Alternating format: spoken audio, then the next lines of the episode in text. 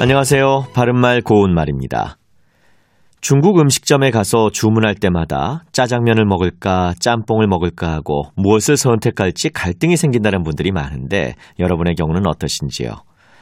이런 분들이 워낙 많다 보니까 반으로 갈라진 오목한 그릇에 짬뽕과 짜장면을 반반씩 담아 동시에 먹을 수 있게 한 짬짜면이라는 메뉴도 나오게 된 것 같습니다.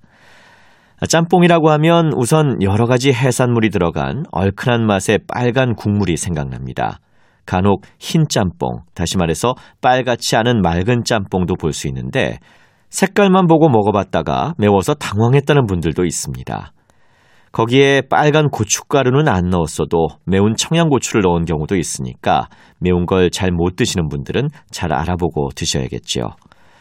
이렇게 무언가 영문이나 내막 또는 물정 따위를 잘 알지 못하고 어떤 행동을 했을 때 멋 모르고 하다와 못 모르고 하다 중에서 어느 표현을 쓰는 것이 맞을까요?